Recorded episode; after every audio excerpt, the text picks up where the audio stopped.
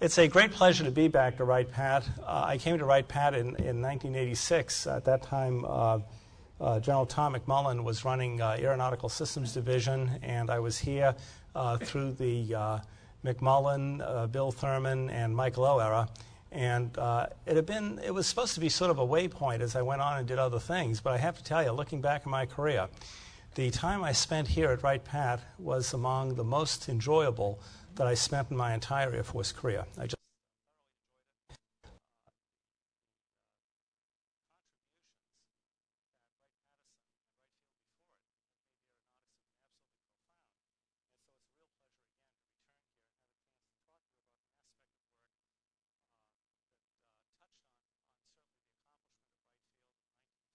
the work they did that paid off in the weapons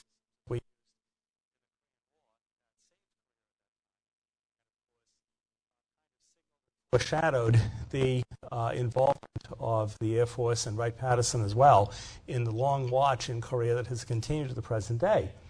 Uh, it's 60 years since the invasion of Korea by North Korea, and it's a story that's yet uh, un- uh, unfinished. You know, we don't quite know how this will turn out. Uh, we know that we're dealing with a, a regime uh, that is uh, very calculating in the North. Uh, it, it, has the appearances of irrationality.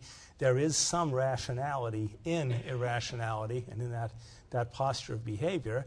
And Kim Jong il is certainly proving to be a worthy son to Kim Il sung, who, of course, triggered the original Korean War uh, in, in collaboration with Mao and with uh, Joseph Stalin. But looking at the Korean War, uh, I think we, we see this war as uh, a war that involves an, an, awful lot of aspects of the American national defense story, uh, certainly as that story has played out since 1945. It was a war like, like many of the wars that we've fought that was thrust upon us. It was a war that was unexpected. It was a war that was a come as you are party, so to speak. We had to produce, improvise, and work on a scramble. Uh, it was a war that taught us a lot of lessons, and it's a war that I think needs constant study because, as I said, it's, it's still unfinished, uh, and, uh, and we still don't quite know uh, how it will play out. Uh, we've just had an episode uh, within the last several months in with, which North Korea took it upon itself to sink a ship on the high seas, and so far seem, seems to have gotten away with that. And it's quite interesting to see how this may, may play out ultimately. So, with that, let's launch off and uh, see exactly what happened around the time of the Korean War and then get into the war itself and some of the, uh, the aspects uh, of the conflict and lessons learned that we may pick up from that. The United States had come out of the Second World War, of course, as a supreme premier power. Uh, it had done that with World War I as well. We had been very, very fortunate that in the Second World War, uh, as in the First World War, with the exception of the attack upon Pearl Harbor, with the exception upon fighting uh, up in, in the Aleutians, uh, in, in what was then American territory, the war had largely left us unscathed in terms of our direct. Uh, uh, geostrategic involvement. and as a result, we had a very powerful, uh, robust economy we had a very powerful industrial machine. And we were very much looking for the same sort of thing that we did in the 1980s at the end of the Cold War. We were looking for a peace dividend. So, in the half decade that occurred between 1945 and 1950, we had a number of changes here that really signaled some of the, the uh, circumstances that would play a role in shaping what, uh, what uh, happened then with uh, Korea. We had a tremendous drawdown of American forces. It was a pell mell drive to draw down. It was not undertaken in any systematic or organized fashion, uh, much uh, unlike uh, the way that we had a drawdown at the end of the Cold War. And as a result, there was a great deal of chaos and disruption introduced into the national defense system. It occurred at the same time that we were having a tremendous transformation in the technology of flight. The airplane had invent- been invented in 1903, of course, by two brothers from right here in Dayton, Ohio. And we had had then the, uh, the uh, progressive refinement of the airplane through the 20s and 30s. We had had the introduction of the all metal aircraft. We had had the introduction of the, the high performance monoplane. We had had the refinement of the piston engine, the propeller combination. But then we had had something that overturned it all, and that was the introduction of high speed aerodynamic theory, encapsulated visually in the swept wing and the delta wing And of course, we had the introduction of the turbojet engine. We had the development of the powerful liquid fuel rocket engine as well. And these all transformed us and gave us a new era of high speed flight, the potential of long range missiles. And then added to that, of course, were two other revolutions that were critically important. One was the atomic revolution that gave us both atomic weaponry and atomic power. And then on top of that, the electronic revolution, which of course has refined everything about the way we do business, including the way that this briefing is presented to you tonight.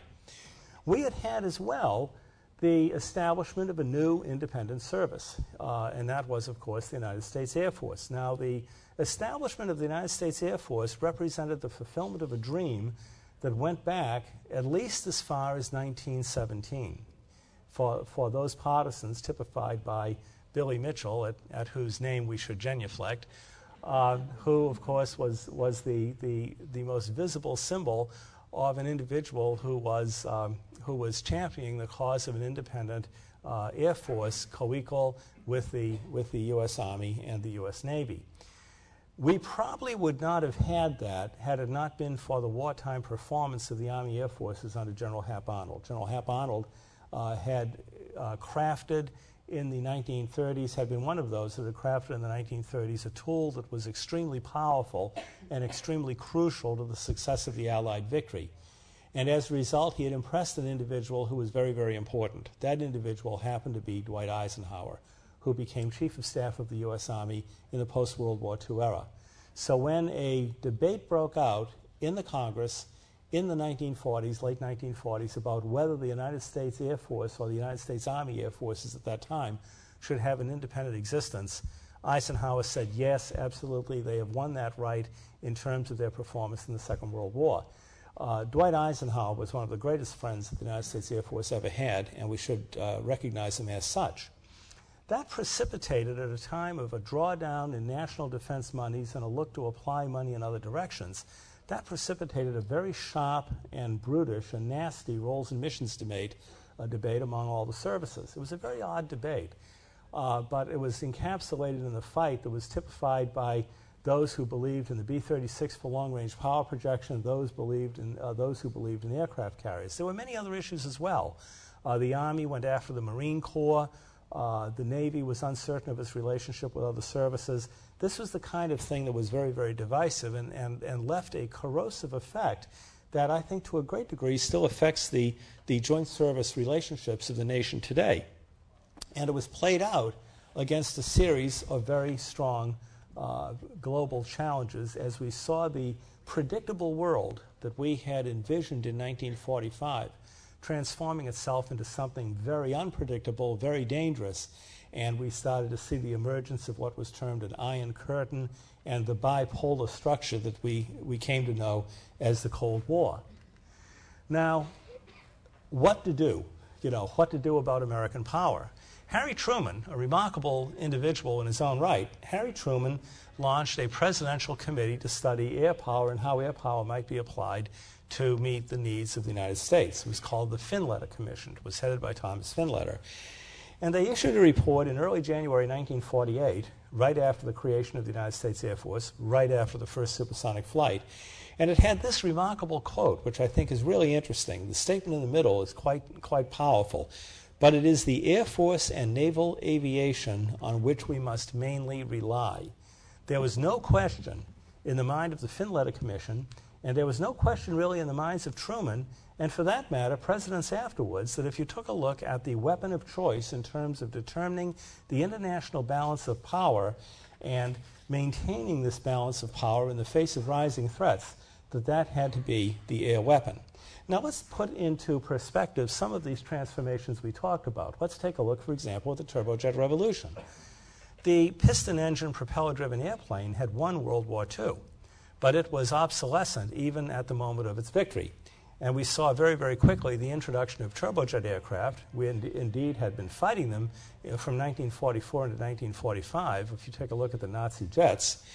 And taking a look at, at the post war era, as we saw the force structure of the United States and what we would have to do with this force structure, uh, it was quite obvious that we would, we would have to adjust to this new jet era and incorporate jet propulsion uh, into, into our military forces. If you looked at, at fighter aircraft, uh, qualities, for example, the uh, data that I have shown before you on this slide comes from a comparative Navy flight test evaluation that was made at Patuxent River, Maryland, where they took their hottest propeller driven airplane and they put it against one of the new Lockheed P 80 shooting, shooting stars. And they found, as you would expect, that the P 80 was slower to get off the ground. But boy, once that sucker got in the air, it was a very, very different issue indeed. If we take a look at this in terms of the nature of the um, uh, the, the development of aerospace technology and the, the evolution of aerospace technology, I think it's remarkable that in four years you see a doubling of aircraft flight speeds. Uh, the P 51 in 1944 was, uh, roughly speaking, the fastest operational propeller driven American fighter aircraft at that time. It was a remarkable aircraft. Uh, the Bell X 1 supersonic research airplane, which of course admittedly is just that, a research airplane, nevertheless in 1948, you see flies obviously more than twice as fa- fast. The early turbojets, for all their problems, all their uh, not necessarily high level of reliability, their relatively low thrust levels, their relatively mediocre performance uh, during takeoff, their inability to do slam starts and things like uh, uh movements in the throttle, things like that. Nevertheless, if you take a look at them, that early turbojet that produced about three to 4,000 horsepower was effectively doubling engine power over the best piston engines of the time and beyond 300 miles an hour when you took a look at the, at the ratios, of course, it was going much beyond this. And the early rockets themselves were giving you the capability of exceeding the speed of sound very, very quickly.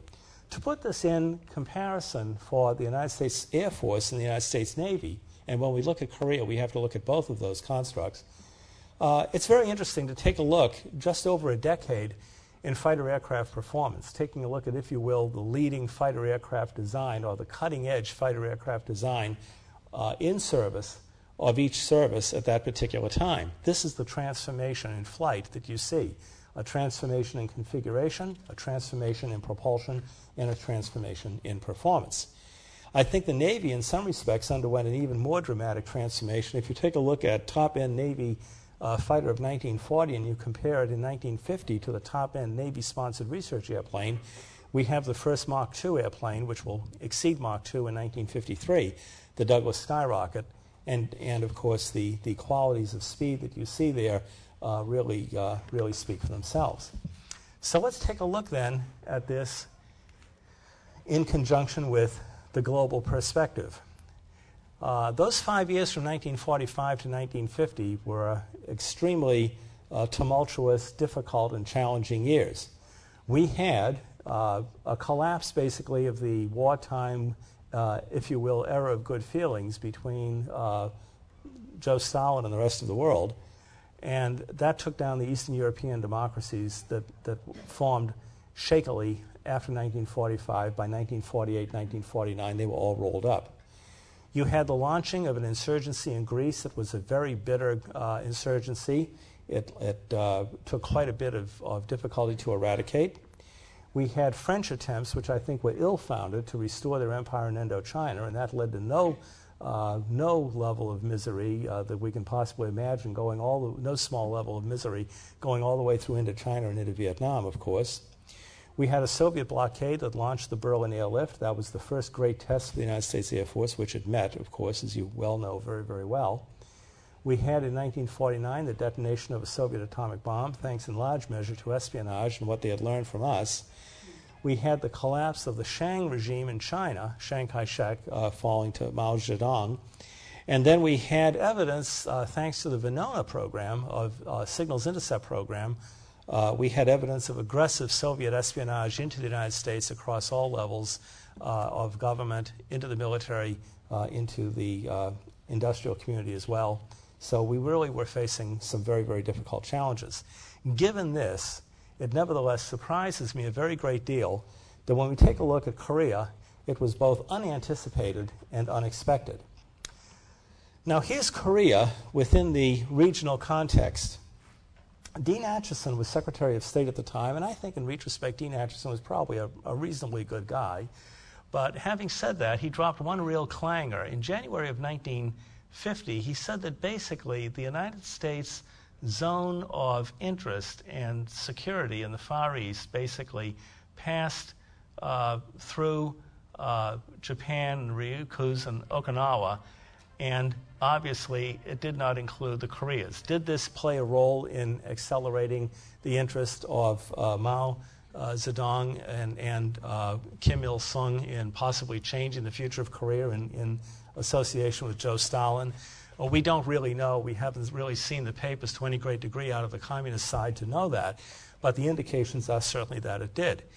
The bottom line is Korean uh, relations, which had deteriorated really uh, in the two Koreas, and I'll get into this shortly, uh, from the, the moment of the end of the Second World War, really in 1945. There have been shooting incidents in the late 1940s. There have been mass attempts at infiltration in the late 1940s. There were provocations on both sides. All this came uh, due in June of 1950 with the North Korean invasion of South Korea. Now, it immediately forced an American response. Now, we could talk here about the American response in general, looking at what was in place on the ground and at sea and in the air, but we'll focus just really on the air side. Suffice it to say, the ground forces that were in Korea in 1950 were largely um, a speed bump. Uh, they could not, in any sense on their own, be expected to hold off a North Korean advance, certainly a very powerful North Korean advance.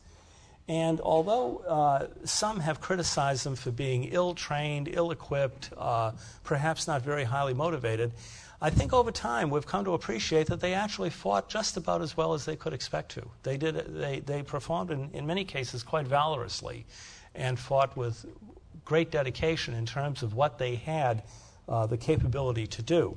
If we look at the Air Force in that time period, we had Far Eastern Air Forces under George Stratemeyer, and if you look at the organization of FEAF, uh, the guts of it are really three air forces the 5th Air Force, the 20th Air Force, and the 13th Air Force. And if we take a look at these air forces and their areas, if you will, of responsibility, we see that it carves out very, very nicely, if you will. Uh, 20th Air Force, Okinawa, 13th Air Force, Philippines, 5th Air Force in Korea. We actually had, um, in terms of the power projection capability that we could project into Korea, we had a relatively balanced force. We had air defense fighters uh, based in, in uh, Japan and uh, in Okinawa, and of course, we had on call air power in, in uh, the Philippines as well. We had a strong force of medium bombers. We had uh, strategic bombers that we could call upon, but there was no expectation in anybody's mind, really, that anything was going to blow loose, which is why this really became very much a come as you are party. If we look at Navy command relationships, we had the commander of Naval Forces Far East, who, uh, Admiral Turner Joy, who oversaw 7th Fleet.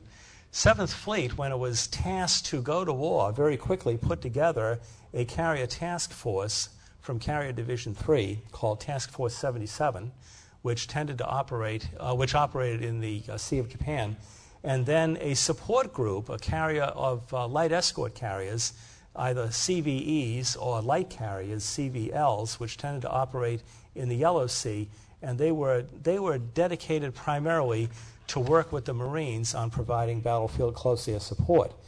We are more familiar, perhaps, and you may be more familiar, perhaps, as an audience, uh, with, uh, with the Force side of it. So, to talk about the Navy very, very br- briefly before we move on, we basically have uh, a naval force that is like the United States Air Force. Uh, very much a force in transition. It has very large numbers of piston engine propeller driven aircraft. Uh, it has smaller numbers of newer jet aircraft. Uh, it's still operating your World War II level of carrier, the principal carrier being so, the so called Essex class carrier, uh, a 45,000 ton, 860 foot ship, straight deck, wooden deck. Uh, interestingly enough, uh, no angled deck, none of the attributes that we think of with a, with a modern carrier, such as the Nimitz class carrier today. And of course, a carrier that consumes so much that you have to constantly concern yourself every three days or so with fleet replenishment. And the Navy's operating under another limitation as well. The Navy, by the way, uh, I, I, have to say overall, I think the Navy performed brilliantly given their structure uh, in Korea and what they faced. But the Navy had some, some limitations. One of the real limitations was the fact that we had mined the waters of Japan. we had done such a great job with the B 29 mining the waters of Japan that a lot of their passages were still uh, unpassable. And so the Navy had to work around this with the basing of their ships at Yokosuka. Uh, basically, uh, they would have three carriers at sea, two conducting operations, one undergoing replenishment, and uh, another carrier then back in Yokosuka on 72 hour recall if it was actually needed. If we take a look at uh, Korea, uh, you're all familiar with the, the Korean appendix, if you will, on the body of Asia. Uh, the pre war boundary that we see, the oft quoted 38th parallel, was just a line on a map. There was no distinctive geographical feature uh, that broke that out. There, there, was no natural defensive position, no canyon, no river, nothing like that. It was simply a line drawn on a map to separate advancing Soviet forces in 1945 coming down after a very successful campaign in Manchuria and then the Allied occupation forces coming from the south. And so this was basically the line that was set upon, and this was a line that was very contentious in the 1940s with incursions of the north down into this region, uh, some interest in the south in, in, in seizing areas in, uh, in this region. Uh, basically, if you look at it uh, in, in geographical terms, this is the industrial heartland up here, this is the uh, agrarian uh, belt, if you will, down here. It's funny for us to say that when we think that so much what we buy today is manufactured in Korea. But basically, in those days, this was farm, this was, uh, this was industrial, a little bit like the American Civil War, although this wasn't Cavaliers versus hard nosed Yankees. Now, if we take a look at the stages of the conflict, it basically goes through four stages. We have the North Korean invasion that forces us down to the bottom of the, of the uh, peninsula we have then Douglas MacArthur's brilliant invasion at Incheon, which then drives the line back up to the north. We have the intervention uh, in November 1950 by Chinese forces, and we have stabilization and stalemate then that follow basically as we push back up to roughly the 38th parallel from that point on. If we take a look at this in detail, we have uh, very rapidly uh, the obviation of uh, of air power based in country.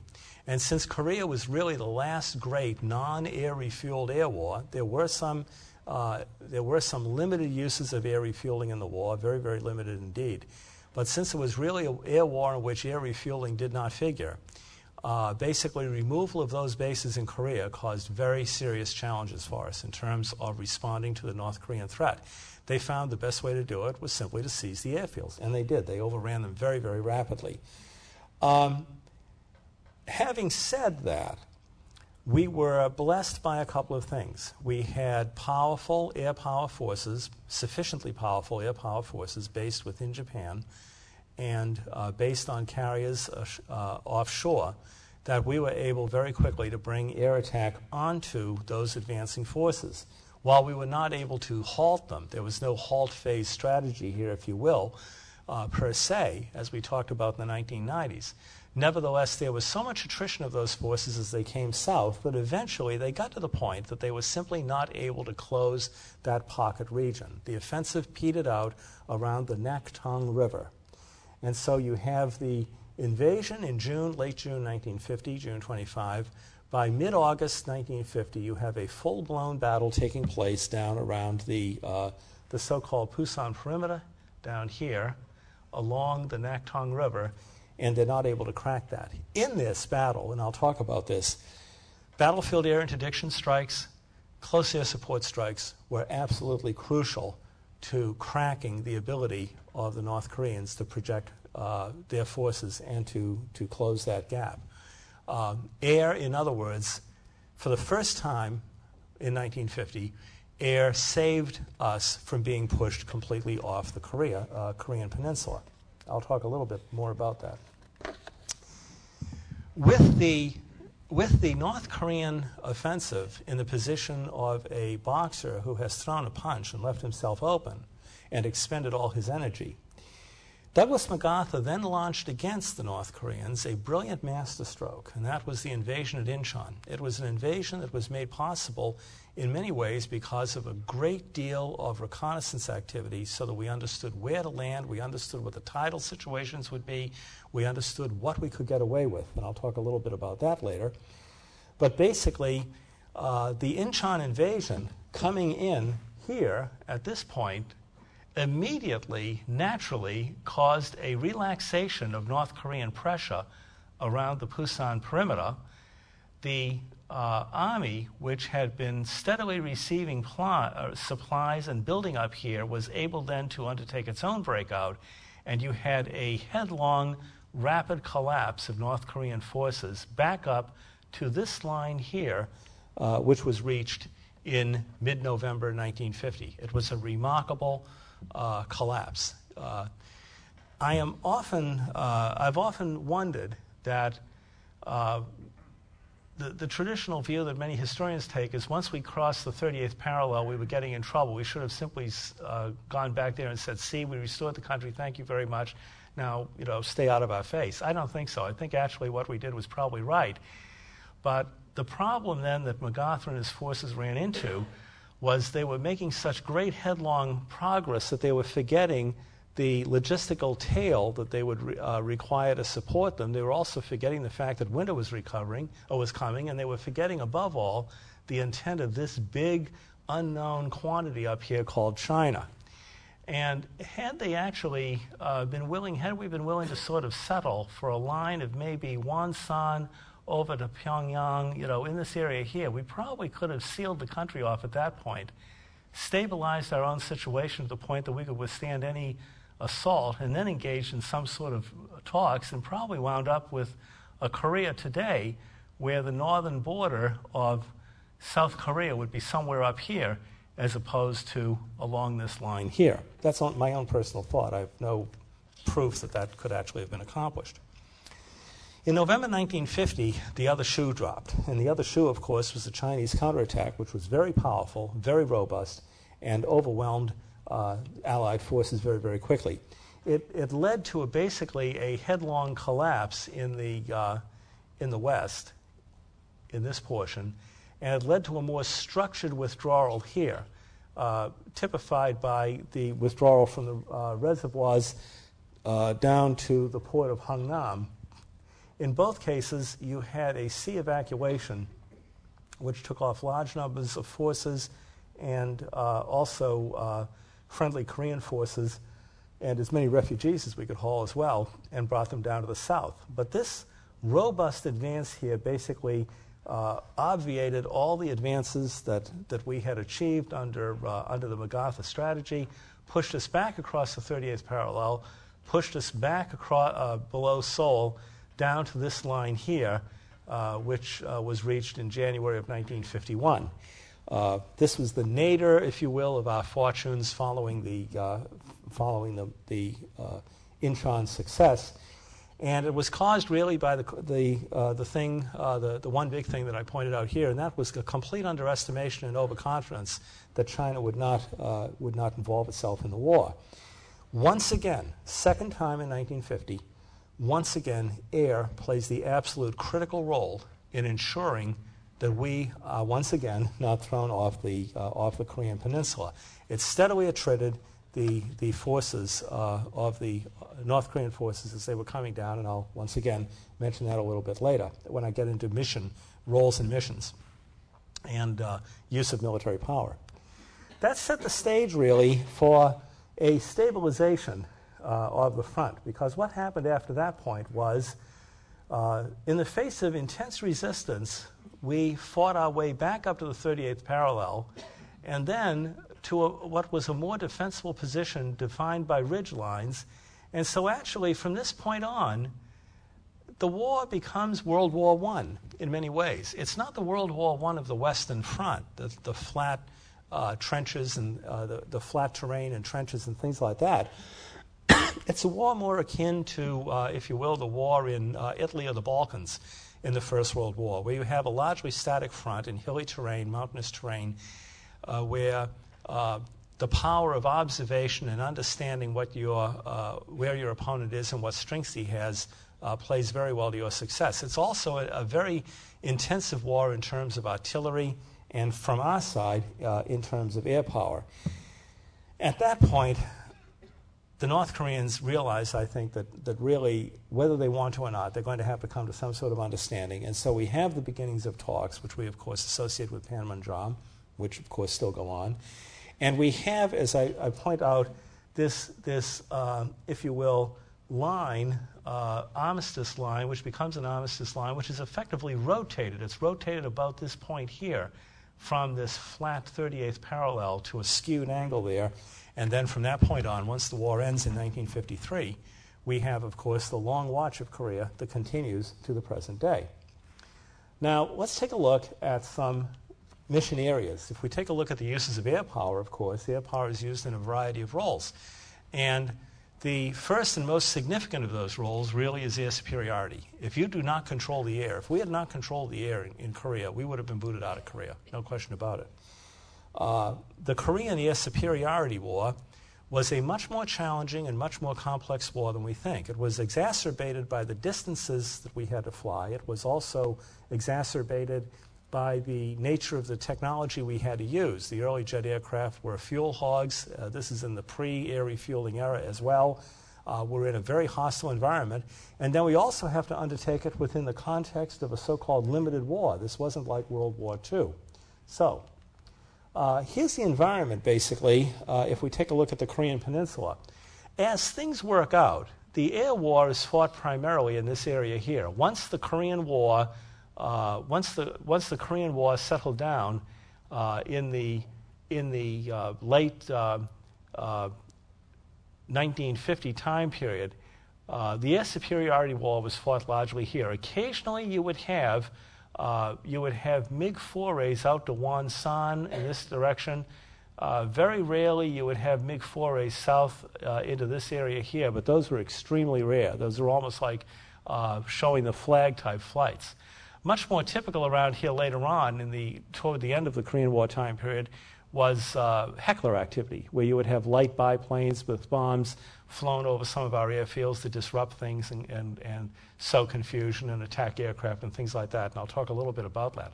But basically, North Korea uh, started, the, uh, started the war with a number of operational airfields. South Korea basically had almost like a constabulary air force. It had no more than about 20 combat aircraft worthy of the, of the name. And so when the, when the war gets going and the our airfields in the south get run over, we find that we have to supply air power from Japan, from Okinawa, from other places, and then once, of course, we get into, uh, we are able to push uh, the North Koreans further to the north. Uh, we're able to reestablish airfields, and then once the war stabilizes, we of course have air operations then out of some classic bases here, uh, uh, K-14, K-13, you know, the the the, uh, the, the classic Korean bases that have come down in, in Korean, Korean law.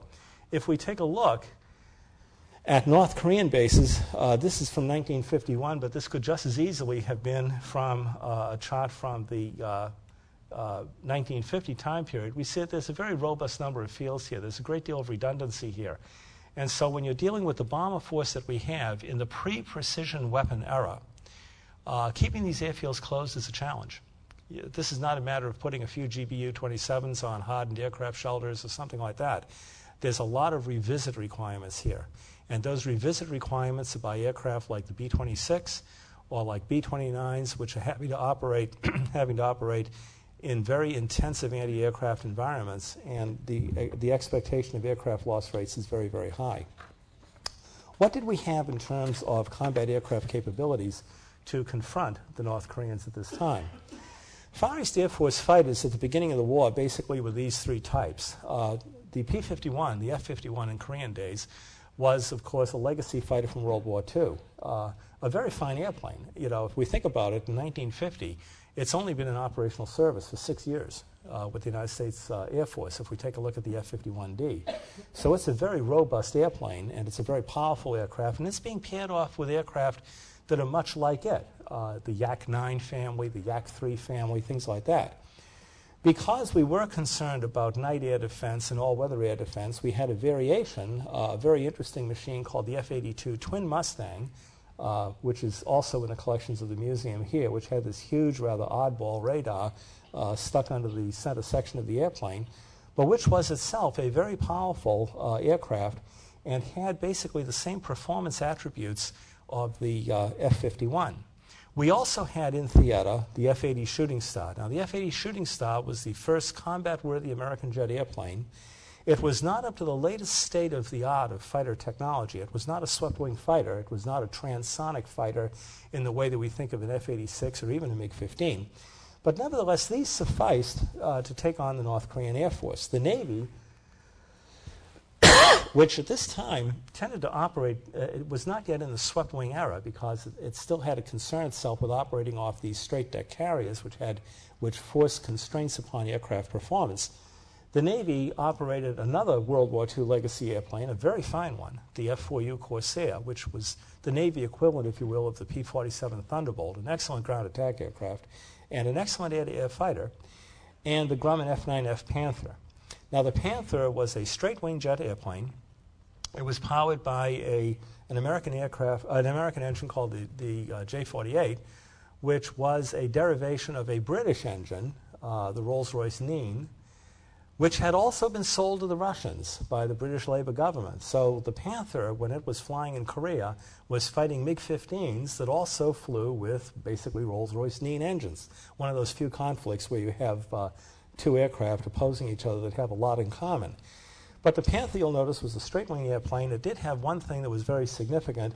It had an excellent gun system. It had four 20 millimeter cannon, uh, which guaranteed it a very high probability of kill if it hit an enemy airplane. So, in the case of the North Korean Air Force, it was largely a case of now you see it, now you don't. Uh, the gun camera film footage on the left was taken by William Hudson's F 82, uh, the first victory that we scored in Korea. There it is going sayonara uh, out to the left, and there's another one that was shot down during the same sortie uh, on the ground at Kimpo on the right. And that basically sort of set the stage for what happened with the North Korean Air Force. The North Korean Air Force was taken out of the fight uh, very, very quickly. There were sporadic encounters from that point on, but until the Russians got into the act in November 1950, uh, communist air power was not something we had to worry about the guys in the ground, with all the problems they faced from masses of T 34 tanks and a lot of infantry armed with, you know, burp guns and stuff like that, nevertheless, the one thing they really didn't have to worry about on top of that was being attacked to any great degree by somebody uh, flying a Sturmovik or a Yak or something else over their head. Now, the other shoe dropped in 1950 in terms of the air superiority war when we had the involvement of the Chinese into the conflict because that also coincided with Joe Stalin sending the Soviet Air Force into action against, um, against uh, Allied forces in uh, Korea. The, the war widened tremendously and it became a very, very complex war. The reason being that this was the, the, the line, the border between North Korea and Manchuria, the Yalu River. And so this basically established a sanctuary. And so on this side of the line, you had a number of you had a number of airfields and airfield complexes, particularly in the Antung area down here, and then up in Mukden, which was an old area of the uh, Japanese aircraft industry uh, in the uh, in the late 1930s World War II era. And uh, basically, these, uh, these became sources then for MiG operations in MiG Alley and when we would approach, uh, basically they'd, they'd pick and choose the moment of engagement and then scoot back across the Yalu before we could get uh, up against them. This was a real concern for bomber people who were trying to cut supply lines, particularly cut bridges uh, along which uh, supplies were flowing from Manchuria into North Korea. That resulted in December 1950 in the United States Air Force sending the F 86 Sabre into, uh, into Korea. The F 86 Sabre was a remarkable airplane, and so it's very interesting, I think, to, to take a look at the relative performance merits of the F 86 and the MiG 15. They are not, as some writers have alleged, similar airplanes. There's a lot of differences between these two aircraft. The MiG 15 had a centrifugal flow engine, which gave it a little, oops, it gave it a, uh, a fatter uh, body, uh, larger diameter. Um, it also did give it, though, a little better acceleration. Uh, in the early days of, of, centrifugal flow engines, they tend to give you a little higher acceleration. Uh, it was a mid wing airplane. The wing is located at mid fuselage. The F 86 is a low wing airplane. It has a, has a fixed horizontal stabilizer and a movable elevator perched high on the fin. The F 86 has a low placed horizontal stabilizer. In the A model, the uh, horizontal stabilizer was fixed and the elevator was movable, uh, but the, uh, uh the F 86, the later F 86, and this was very important, had an adjustable horizontal stabilizer. And that adjustable horizontal stabilizer effectively acted as an all moving tail. And because of that, it's very interesting to take a look at kill ratios between the MiG and the Sabre. They go up dramatically after the introduction, uh, introduction of the adjustable horizontal tail because what that gave you, pulling lead on a MiG at 0.8 Mach number and above, the F 86 had a greater ability to command pitch authority over that MiG than the MiG had. Um, now, both had interesting gun systems that weren't necessarily the best. The MiG was designed to do one thing, and that was shoot down atomic armed B 29s. And it could shoot down the B 29 very, very effectively. It had a large 37 millimeter cannon and two 23 millimeter cannon, uh, different ballistic path uh, arcs for the bullets, so of course that was a bit of a problem. The Sabre, on the other hand, was your, your kind of all purpose fighter, and it had the standard package we had had in World War II, which was 650 caliber machine guns. The 50 caliber was a very fine, very hard hitting weapon, but at the same time, you needed a lot of dwell time on the target really to kill it. Had the Sabre had 420 millimeter cannon, you, I think you would have seen Sabre kills over MiGs go through the roof. Uh, and, and, that was one of the reasons that if you take a look at the F 86H model Sabre that came after the Fs, uh, the F 86H had the 420s uh, in it. But the Sabre, with a radar ranging gun sight up front, uh, superb visibility from that canopy, that was just a joy to behold. Uh, the Sabre actually was a very fine airplane. It's been fashionable in some revisionist circles to knock the Sabre, you know, oh, it's heavy and all this and that. But the Sabre did a very, very fine job. The MiG threat to the B 29, both the daylight threat to the 29 and the threat at night, was quite profound. And if we take a look at the uh, uh, that problem, B 29 losses went very, very high. 14% of the B 29 force in uh, men that flew B 29s, 14% of the, of the B 29 force that flew in Korea wound up killed, uh, captured, or wounded. So uh, that, that tells you that was a pretty costly, pretty costly operation. Uh, every day, you know, we don't think of Korea much as a strategic bombing war because there wasn't that much industry or that much seeming uh, industry in, in North Korea. But every single day you had, on average, 20 B 29 strategic bomber sorties over the North. Most of those after the initial days of the war, which had gone after ammunition sites, barracks, port facilities, things like that, most of those were going after interdiction targets. They were going after bridges. They were going after depots. Uh, but at the same time, that put them in risk of being attacked by MiGs. the photo that you see here was taken from a B 29, a very famous one called Command Decision, and that shows three MiGs uh, making passes on the formation that it was in. Uh, how did we counter it? Well, we countered it with a lot of fighter escort. Uh, one airplane that proved surprisingly useful because it had very good long legs uh, to do this was the F 84. The F 84 is is one of the major workhorses of Korea. I'll talk about it a little more in terms of the air to ground war because it's a major fighter bomber. It was uh, once again kind of belittled for being relatively powerless and requiring a long takeoff roll and things like this. But the F 84 air to air did very, very well uh, when called upon to do so as an escort fighter against the MiG. the nighttime uh, operations were, were more complex. We set up barrier patrols along the Yalu River to catch the MiGs as they came across the Yalu River. The MiGs that were coming across were Russian MiGs. They were flown by Russian pilots. They were cued by Russian controlled, ground controlled interception based at Antung. We know this because of so called Y service intercepts from a signals intelligence operation we had going at Chodo Island. What they would try to do is they would set out a formation of three MiGs. They would vector out the MiGs behind a strike flight of Allied aircraft or a bomber stream, and then they would try to vector them to come in from the 6 o'clock position on, those, on that bomber stream or a strike flight, whatever it was. And it was typical Soviet sort of GCI control. We weren't able to break the GCI links, but knowing that, we knew what to look for and we knew where to place our own fighters. The barrier patrols were conducted primarily by this aircraft here. It was an airplane called the Douglas Sky Knight. It was flown largely by the Marines, although a, small Navy detachment flew late in the war, VMF 513. uh, it was an aircraft that had relatively undistinguished performance. It's about a 420 mile to 475 mile an hour airplane on a good day, but it has four 20 millimeter cannon, and it has the uh, very large radar in the nose. But to give you some idea of how large the radar was, the tail warning radar this airplane had was the same radar that the night fighting Corsair used as its primary radar.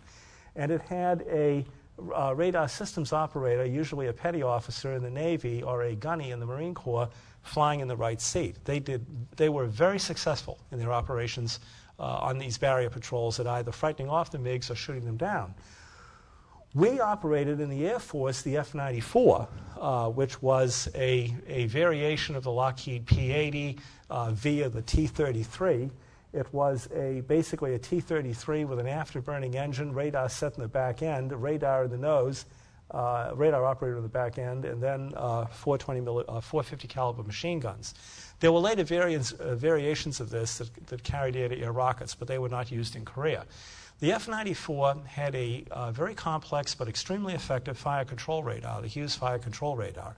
But like most technology, it was considered so valuable we didn't want to risk it over the north. So for a very long time, we held the F 94 back below the 38th parallel.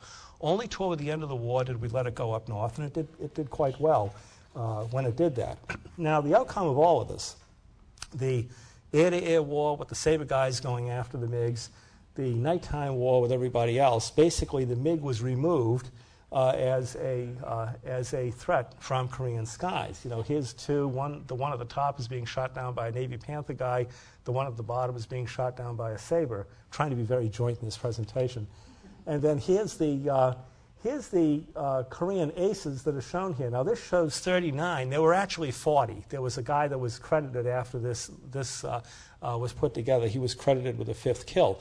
But basically, these are the guys that scored five or more MiG kills. Now, at the time, during the war, uh, we had this figure 14 to 1 victory loss ratio, F 86 versus the MiG 15. And then later on, we had 10 to 1. And then later on, you had the cynics say, nah, it was probably like 6 to 1. And then you had the Russians that say, no, it was 10 to 1 in the other direction. Kid you not. But, you know, what's the truth? The truth, uh, the truth depends over time. You know, uh, if you take a look, you had, uh, you had uh, uh, some individuals that were referred to as honchos that were very, very fine pilots. They were some of the world, leading World War II fighter pilots that the Soviets had fielded.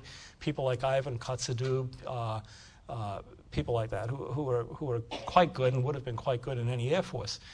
So that on average, it's probably around eight to nine to one, something like that. Uh, when you had when you had newbies show up, the kill ratio tended to go very much in our favor, probably as high as 14 to 1 on occasion. Uh, when you had uh, extremely experienced people, it probably dropped down in that region of maybe 6 to 1, something like that. But on an average, I'd say 8 to 9 to 1. Uh, there was another aspect of the, of the air superiority war that I'll throw out there because it's one that, that caused con- continuing concern, certainly at least through the 1980s. And that was the idea of um, night hecklers and, and special operations type aircraft. Uh, the North Koreans acquired a number of trainer aircraft, some of these from, the, uh, from residual aircraft left over by the Japanese after they left the country, and then others, the, the ubiquitous Russian PO 2 uh, light Polikarpov trainers, sort of like a Stearman, and they would typically put a guy in the back end, and he had a machine gun, and he had a bunch of stick grenades, and he'd fly over, you know, a pilot would fly over Kimpo or something, and he'd throw out the stick grenades and try to shoot something up. These were very difficult to defeat. We sent up night fighters against them, F 94s. We even had a mid air collision with an F 94 and one of these guys. Uh, we, you know, we found the jets didn't work real well. The, the aircraft that seemed to work the best was the uh, Corsair. if you took a night fighting Corsair with its radar, and the guy got up and he got dirty, flaps down, gear down, hook down, uh, he could basically hang in there and weave with one of these guys and nail him. And, and Guy Bordelon, a Navy pilot, actually shot down five of them. Uh, one of the more interesting photos is this one here, because this shows one of these hecklers after it was shot down over Kimpo. But this is a, an ex Japanese Army Air Forces airplane. This is a uh, Tachikawa uh, KI 9, I think the technical uh, designation is. So it shows that they really did fly with everything they had. Okay, that's the air superiority side. Let's take a look now at close air support and battlefield air support. I mentioned this was a war in the scramble.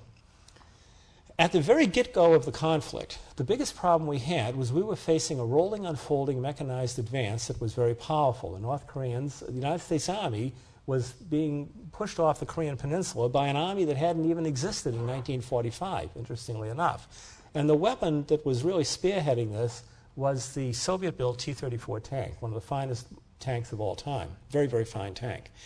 So, how did we respond to this? Well, we needed on call air power and the on call air power was furnished largely by uh, the Navy because the Navy had an aircraft that had extremely long endurance and another aircraft that had pretty good endurance. The first aircraft was the Douglas Skyraider, which of course became the, the, the, the Sandy, the A 1 in our service in Vietnam. And then the other aircraft that had slightly less capability but was pretty good was, of course, the Corsair. We also made some technical modifications to these. Here's a Skyraider being bombed up, uh, you see the relatively non aerodynamic shape of the bomb. But then the thing that's interesting is to take a look at these rockets. It's carrying 12 uh, 5 inch rockets, but these do not look like your typical 5 inch rockets. It's because these have a shaped charge warhead. These are so called ATARs, anti tank aerial rockets. They were developed at China Lake, and they were extremely accurate and they were extremely effective against North Korean, uh, North Korean armor. The Air Force with the P 80s, we were operating, the P 80 was a, a workhorse of the war and performed nobly in any number of roles reconnaissance, air to air, air to ground. The P 80s in the early days were operating from uh, Japan, and they were very limited in the amount of time that they could actually spend over the target. Operating from Japan, they would get to a target and they would need clearance to hit a target within maybe two to three minutes before they'd have to turn around and head back to home plate. So it was a real scramble. And that brings up one of the real problems we had with uh, battlefield air support in the, uh, in the early days of the Korean War, and that was tactical air control we found, uh, we found that Korea was a tremendous war for learning and relearning the lessons of World War II that, we, that people had learned then in the Western Desert, carried into the invasion of Italy, carried then into the invasion of France in 1944, and all through the breakout uh, on uh, co- coordination between air land forces, co locating air, co- uh, air and ground headquarters, and air to ground communications so that everybody could come up on a net and nobody would jam uh, somebody else off. Well, what we did very quickly was rely on airborne controllers. We took the venerable T 6, tremendous aircraft, put an observer in the back end, and equipped the guy with a bunch of radios. And then we did something that had been done in, in 12th Army Group in World War II, and that is we took Air Force guys, put them in jeeps, equipped them with radios to undertake uh, tactical air control liaison from the front. It worked pretty well but there were a number of disconnects over the fall of 1950 uh, before we got things to work, uh, to work smoothly. We, uh, the complexity of it can kind of be, uh, be seen in this, where, where it kind of shows the relationships you have between tactical air control parties on the ground, air controllers aloft, strike aircraft coordinators, and then strike forces coming in and then the ground forces that they're working with on the ground.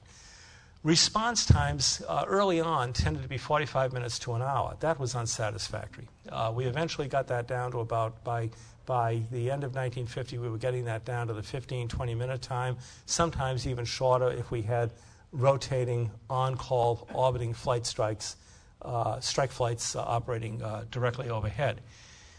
Now, having said that, uh, what's very, very interesting is that the, um,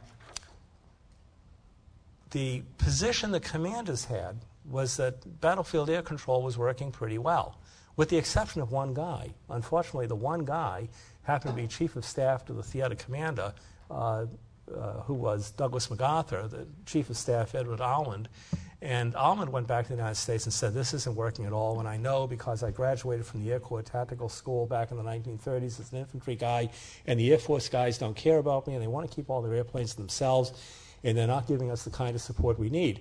And that became, that, it's a little bit like the McChrystal business today. It became the big headlines in the American newspapers. Oh my God, you know, we're losing the war because the Air Force isn't willing to stick its neck out and help the little guy in the ground. Well, you know, it was absolutely rubbish, as, as we will see from a couple of quotes here from Army people very, very shortly. But that became kind of a typecast model that drove a lot of other thinking.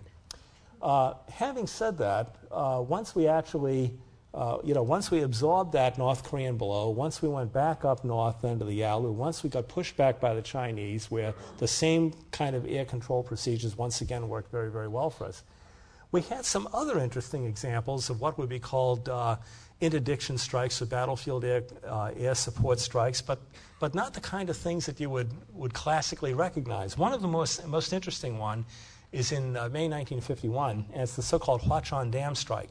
As we were moving back up to the 38th parallel, the communists were impounding waters behind the Huachon Dam in hopes of releasing them to literally wash away the advancing UN forces as we came up below the dam. this would have this would have wiped out a lot of lines of communication stuff like this. Probably wouldn't have really killed anybody, but it would have certainly been a logistical inconvenience. How to get rid of this? Well, we couldn't very well take down the dam. That would that would achieve the desired effects. But we could try to achieve a programmed release of those waters. Now, how to do that? Well, the Navy had just the weapon. It was called the torpedo.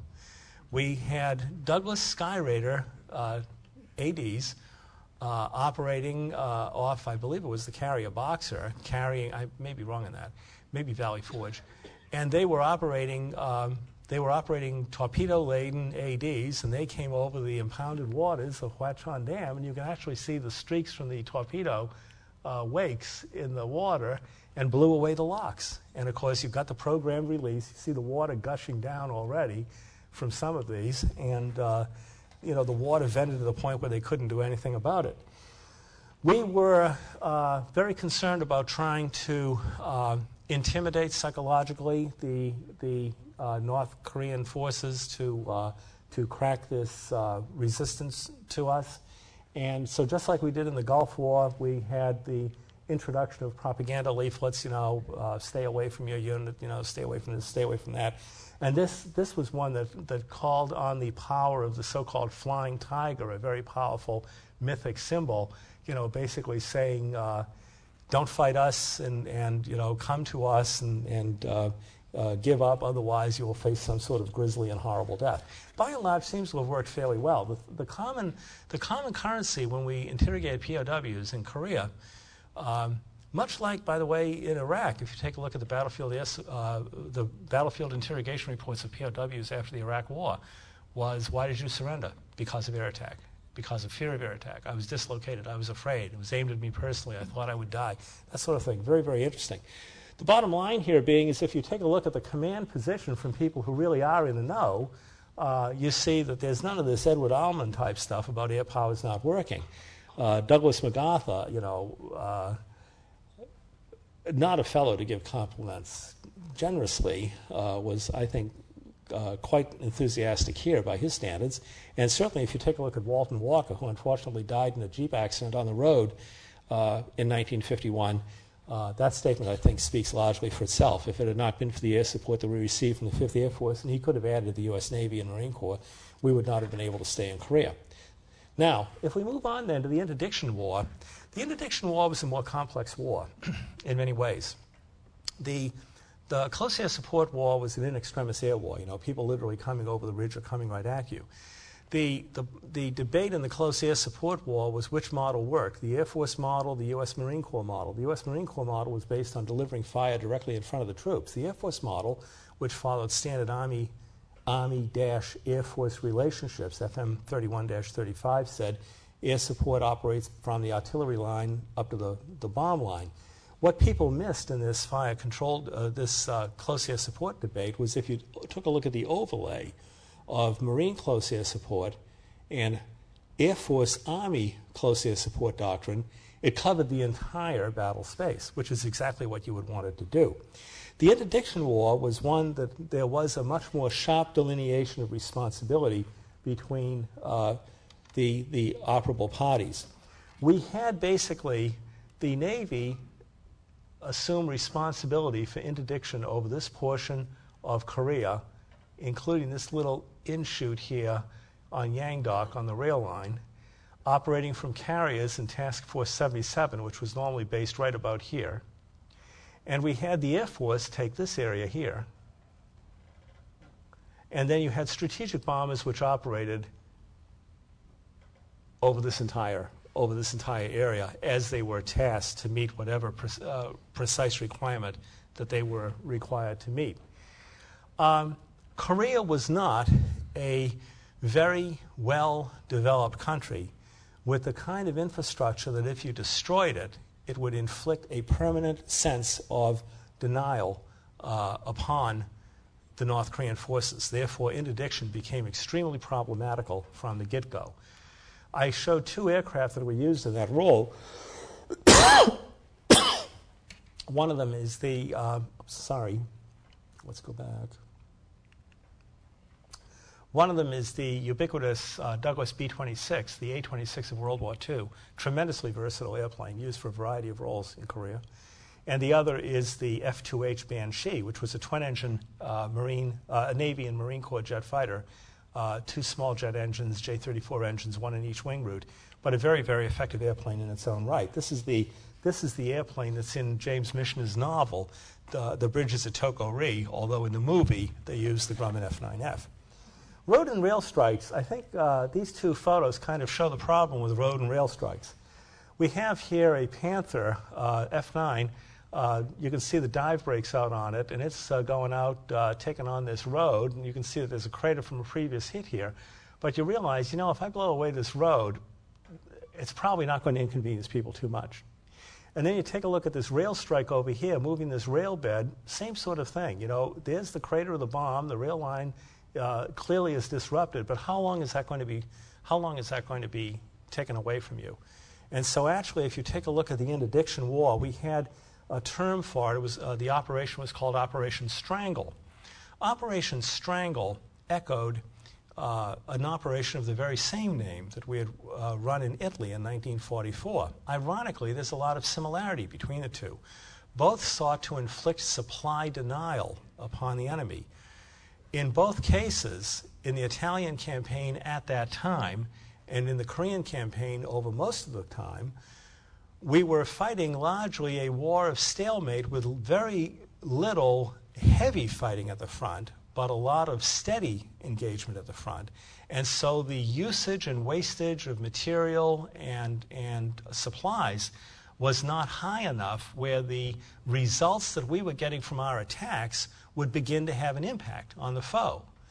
Now, when the in the case of Italy in the Second World War, the German forces in Italy in 44, and the case of the North Koreans in uh, Korea in 1952 53, when they went to a higher level of conflict, where you started to have an increase in artillery duels in the front, when you started to have an increase in usage of personal weapons at the front, then that supply denial did start to make itself fit we probably, we probably took away between 80 and 90 percent. There was an, a, a, Navy technical intelligence study that did an analysis at the end of 1952 that concluded that we were probably taking away from them 80 to 90 percent of the supplies that were heading down the main lines of communication toward the front. But the remaining 10 percent that got through was sufficient for them to continue the war. The main value of strangling Korea just like the main value of strangle in Italy in the 1944 time period, was that what it really did was it fixed the enemy forces in place. When the actual enemy fielded forces tried to maneuver, air attack was there to hammer them. And so it, it forced them in many ways to go to ground, and it reinforced this notion of them having to dig in along the front. We had some strikes that were more productive, and that was the bridge strikes. Um, B-29s undertook a number of strikes on the, uh, on the bridges uh, across the Yalu. Now, some of these were a day late and a dollar short in terms of the very onset of the Chinese intervention in November 1950. But the strikes from that point on, on closing the bridges, were actually very effective on, on preventing follow on supplies from coming through. Most of these were dumb bomb strikes, and it was very, very challenging for how the, the um, B 29s had to strike because they had to avoid, obviously, they had to avoid then uh, entering North Korean territory, uh, I'm sorry, Chinese territory and violating the, uh, the uh, uh, Chinese sovereignty. We did experiment, uh, in fact, more than experiment, with early precision guided munitions, the so called Razon, a early form of, of precision munition. While it has been popular to say that the Razon was a failure, what's very interesting is that when you actually take a look at the hits, you find that as the crews got skilled in using it, the hit rates went up to 68%. 68% of Razon hits compares extremely favorably with the first usage of laser guided bombs in Vietnam in the uh, early 1970s. And indeed, at one period, they were getting over 90% hits, which would be very good even by the standards of Operation Desert Storm, for example. So the Razon here, uh, this was, an, uh, you know, once again, Korea drove many things, and I'll talk about this, but not the least of which was a desire for more precision in strikes because bridges, as they did in Vietnam later, became huge uh, flak traps. We undertook a air campaign, uh, interdiction campaign called Air Pressure, in which we tried to look at other ways to get at the North Korean uh, regime and Chinese Communist forces. And one of them was by uh, more attacks on infrastructure, warehouses, power generation, things like this. This is the Suiho Dam, which was struck in uh, the summer of 1952. And the aircraft that prosecuted these attacks were, as, as uh, I pointed out earlier, uh, very early on, the F 80. As the F 80 started to get a little bit long in the tooth for this kind of operation, we saw its role taken over by the F 84, which was a tremendously good fighter bomber for its time. And then toward the end of the war, even the Sabre got into the act. If you take a look at the introduction of the F 86F, when the F, F model Sabre gets into Korea, it's used uh, increasingly as a fighter bomber. Uh, Bud Mahurin, uh, some of you may realize that Bud Mahurin, a very famous uh, fighter pilot from the Second World War, Korean pilot, was shot down uh, as a uh, ground attack guy in an F 84F. One of the things we were concerned about, you know, we were always getting ch- targeted with this notion that we were dropping biological weapons and we were trying to, you know, destroy the Korean people, et cetera, et cetera. It's interesting to note that then, as now, we went to a great deal of trouble and difficulty to drop notices to warn people to simply stay away from unexploded ordnance, uh, then as now. The airlift war was one that was absolutely uh, crucial in terms of supporting what was going on uh, in, in uh, Korea. You know, without, uh, without airlift, uh, if nothing else, people wouldn't have had R&R, which was a tremendous uh, morale booster for them. But if you take a look at airlift, airlift brought, uh, brought a tremendous amount of supplies forward to units when we were on the move. And it's funny to be talking about an Air Force war in which the C 130 didn't play a role, but no, it didn't play a role. This is well before the era of the C 130. Uh, but this is, the, this is the experience that encouraged people to make the C 130. It was a legacy air war. it was a legacy air war with, uh, with aircraft that we had first seen employed in Second World War. Uh, we had the, the C 17 of its day, if you will, which was the C 46, a relatively heavy lift aircraft. Uh, the DC 3, C 47, uh, of course, which uh, went back to the 1930s in terms of aircraft technology the C-119, which uh, was a mainstay of, uh, of uh, airborne operations and did some uh, very good work in, as we were advancing north to the Yalu, and then later on as we were pushing north back to the 38th following the Chinese incursion and the recovery. And then Old Shaky, the C-124, which was like the C-5 of its time. Many of you will probably remember this droning around at seemingly uh, impossibly slow speeds on its way to deliver things. But uh, the C-124 uh, was a critical player in casualty evacuation uh, and also in, uh, in supporting us with, uh, with what passed in those days in the pre turbofan era for heavy lift. Uh, Recce, special operations, search and rescue, uh, you know, critical operations. Uh, the thing that's interesting about all of these is in peacetime, you never seem to be able to get enough support for them. In wartime, you can never get enough. You know, these are the, this is sort of the unsung part of it. Um, Recce, Recce was an interesting story. Uh, we had, of course, some sophisticated uh, airborne intelligence collection using electronic uh, platforms like EB 50s, EB 29s. We had strategic intelligence with B 29s and B 50s. Uh, the Navy had the same with uh, Mercators and, and privateers, uh, PB-4Y2s. Uh, when we take a look at all that, uh, that came at a risk. You know, some of those aircraft were indeed shot down, crews were lost. We mustn't forget that. Uh, much more common, much more typical was tactical reconnaissance and some deep, special deep reconnaissance that was flown using basically modified medium bombers and uh, early jet fighters. The B 45, which was a four engine uh, early jet bomber for the United States, did not really prove to be a great success as a uh, reconnaissance aircraft in Korea. The reason being it was not invulnerable to interception. We had three in theater, one was shot down by a uh, MiG 15 uh, and, and lost over the north. The uh, that, by the way, was the first shoot down of a jet bomber by a jet fighter in aviation history. Alas, it was uh, on their side. Um, much more typical were modified tactical fighters like the F 80. Here's a Recce F 80. And then later on, the Recce F 86. Uh, not many people knew about this. This was not very well publicized at the time. But we took a small number of F 86s, we modified them as high speed reconnaissance aircraft, and operated them very effectively into China and into Russia. Uh, to get uh, strategic intelligence information. The experience we have here leads directly to RB 57, leads directly to U 2, leads directly to what we experienced, uh, experienced later in the Cold War with the A 12 and the SR 71 program. Combat search and rescue. Korea, in some respects, was um, kind of an, a nice anomaly. Uh, we had so much air control over so much of the country that we were able to prosecute combat search and rescue relatively deep into Korea and relatively frequently and get a surprising number of people out. Uh, offshore, if you could make it offshore, uh, we had uh, amphibian SA 16 Albatross aircraft. We had helicopters everywhere, of course. And the mainstay of that was, of course, the H 19, a very, very powerful, really, to my mind, the first practical, uh, useful military helicopter, one that was more than just, uh, uh, just occasionally useful, one that was a very robust system. But this, too, this too pointed to the fact that we would need to get the helicopter into the gas turbine revolution, the kind of thing we experienced later with vehicles like the Huey and then the H3 and HH53, and of course the predecessors of everything we know today when we think of MH53s and some of the special ops we have today. Special ops included some other things.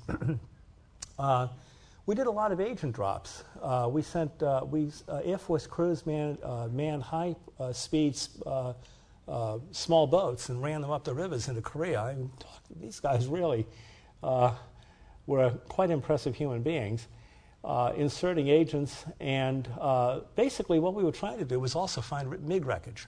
Everybody was really interested. What makes the MiG tick? And so there was this tremendous search for wreckage. Cornell Aeronautical Laboratory established uh, a lab where they had bits and pieces of MiG uh, carcasses all over the place. We ran some really intensive operations there, uh, some in, in uh, conjunction with the Brits. Uh, a frigate named the Black Swan played a leading role in, in pulling some stuff out. We actually, we actually towed it out a, a carcass underwater to get this aircraft out. Uh, that finally led to a thing called Operation Moolah. Can we bribe a pilot for $100,000 to deliver a MiG? Here's the chit that says, hey, you give us a MiG, we give you 100000 bucks. Now, believe it or not, uh, we actually did get a MiG. Uh, a guy named uh, No Kum Sok, I believe his name was, delivered this uh, MiG 15 to us at Kimpo uh, at the end of the Korean War in 1953. He's now an American citizen, and he's quite a neat, neat human being. But anyway, um, he, uh, the sabers were in the, the sabers were forming up to take off, and suddenly realized, hey, there's a guy dead ahead of us, and he seems to want to land. And hell, my God, it's a MiG. This guy lands downwind, and you know, taxis by them, and sort of waves or something, and opens the airplane, and everybody freaks out, and we have ourselves a MiG, and you now have it in the museum here. But he claimed he never knew about this uh, reward offer, and as a result, uh, he, he got it anyway. But you know, he didn't turn the money down. But I guess that was stimulus money. You know change you could believe in. But anyway, moving right along. Um, wasn't in retrospect. Okay, finally, as I said, you know, when we took a look at the at the conflict, uh, by the by mid 1951, it was quite obvious that uh, pending some tremendously dramatic change in people's fortunes, the outbreak of a war in Europe or something of this sort, you weren't going to necessarily see uh, you weren't going to see a cataclysmic turnaround of the fortunes of the combatants in the Korean Peninsula. And as a result, we launched into this long period of truce talks, which bore fruit in July of 1953. Uh, we had the concluding of the, of the peace of the, of the armistice agreement, and we had the release of our POWs starting in, uh, in August of 1953. What may we say then, uh, looking at this in, in retrospect? What did we learn? You know, what was, uh, what was discovered? I, I think uh, we use this term lessons learned. Uh, it's kind of funny. As a historian, I often think that what we really mean are lessons lost and relearned at a price. Uh, we learned basically that the World War II lessons of using tactical air power were absolutely critical. Uh, you needed to have uh, you needed to have an air force that had a capability and a competency in expeditionary warfare, going to war on a scramble very quickly, no notice, uh, having the ability to carry with it the uh, logistical support, weapon capabilities, embedded capabilities to deliver decisive force.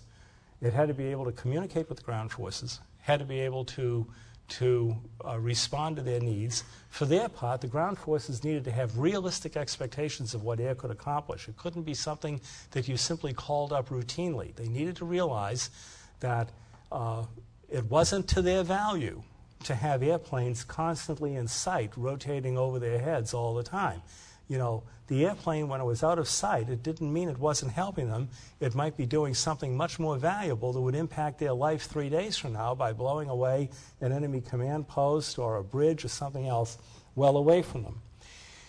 We learned, uh, and this was important, I think, in the post roles and missions debate of the 1940s, we learned the tremendous complementarity of joint service air power.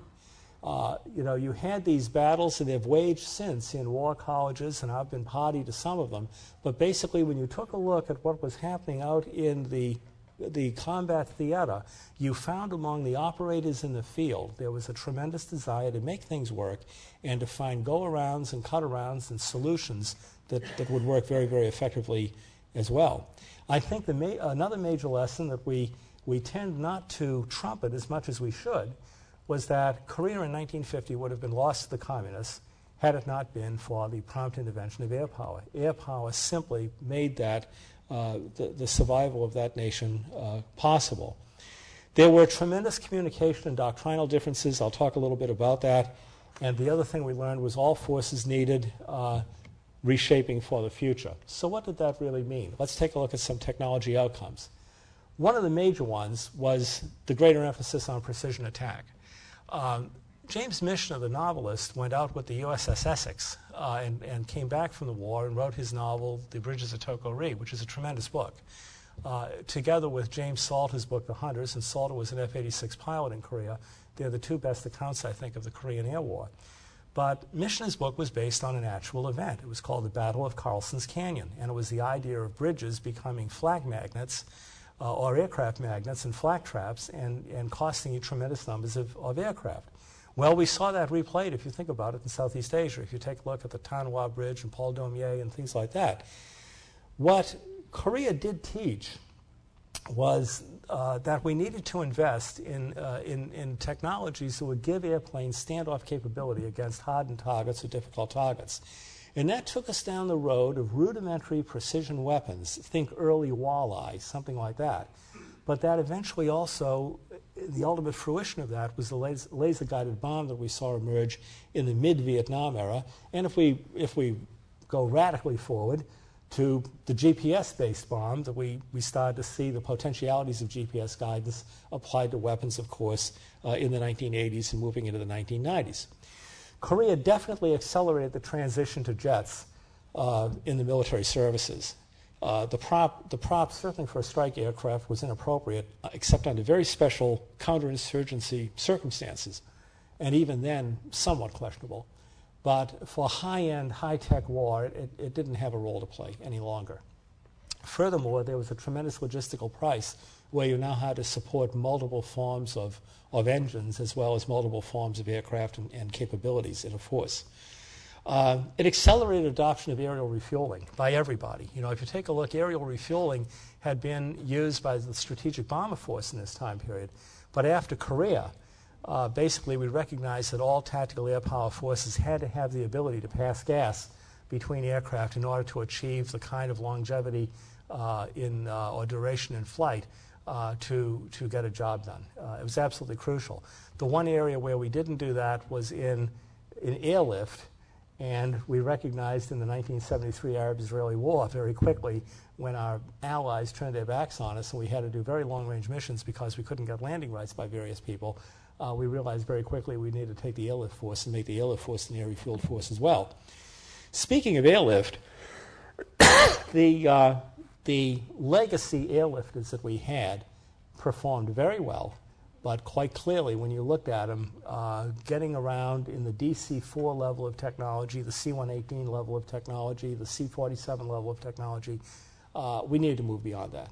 And that accelerated the move toward gas turbine propulsion, either turbo propellers like the C 130 and the C 133, or getting then into the advanced turbojet propulsion, C 135. Uh, and then beyond that, that set the stage that, that pointed us toward fan developments and, and uh, with other technological developments downstream, took us into the era of the, the 141 and the C5. And we had the reshaping of the aircraft carrier. The aircraft carrier, which is uh, a visible symbol of American commitment uh, in, in crisis and power projection, uh, the aircraft carrier came into Korean War, the Korean War, basically unchanged from World War II. It was a straight deck carrier, wooden deck. You had a, a landing signal officer out in the back end waving paddles to guide the aircraft on the way in. You had a hydraulic catapult. And if you took a look at this, uh, you were having aircraft come aboard that were coming aboard sometimes at 150 mile an hour touchdown speeds, some of the early jets. You had horrendous accidents. Uh, ten, uh, the um, Combat Activity of Naval Aviation reports, the so called CANA reports, indicate that every time a carrier air group left, uh, left port, when they returned to port, they had lost 10% of their air group through accidents. That's mind boggling to me. You know, if you th- uh, but then again, if you take a look at flight safety, every day during this time period, the United States Air Force is losing on average, not from combat causes, but losing on average operational causes one or two fighter aircraft every single day during this time period. Those loss rates, you know, today, you know, you'd have, multi- you'd have multiple CNOs and chiefs of staff replaced. But the Navy, after the Korean War, completely reshaped the carrier. You've got the angled deck, you've got the mirrored landing system, the so called Fresnel landing system, you've got steam catapults. The combination of those three really, uh, which were embodied in the, the Forrestal of 1955, the so called first of the supercarriers, that really set us down the path toward naval aviation as we know it today. Okay. Uh, doctrinal and policy, and this is the last slide. Korea did highlight very serious doctrinal disconnects on issues such as air power employment and command and control, particularly over this issue of close air support. What came out of Korea was a heightened awareness of this, and the Air Force undertook to prepare a whole series of Air Force manuals that were distributed on the employment of air power and the use of air power. It demonstrated, and I would stress this again, I mentioned it earlier, the necessity that military forces, particularly those of the United States, have to be, uh, have an expeditionary mindset, and it validated joint force air power. You know, if you think about it, a superpower has to be able to intervene in a crisis region, uh, and in fact, in multiple crisis regions, perhaps simultaneously, and win decisively in those crisis regions against opponents who only have to be concerned about what's happening in their own backyard. And that's a very serious challenge. It's a challenge that we continue to face today, uh, particularly at a time of drawdown, aging force, stuff like this. And finally, uh, if nothing else, we can look at the Korean War, the first jet war, and the first war that the United States Air Force fought after its creation. The Korean War certainly validated the creation of an independent United States Air Force. I'm very happy to have been able to present this briefing to you tonight, and I'll be very happy now to take any questions you have.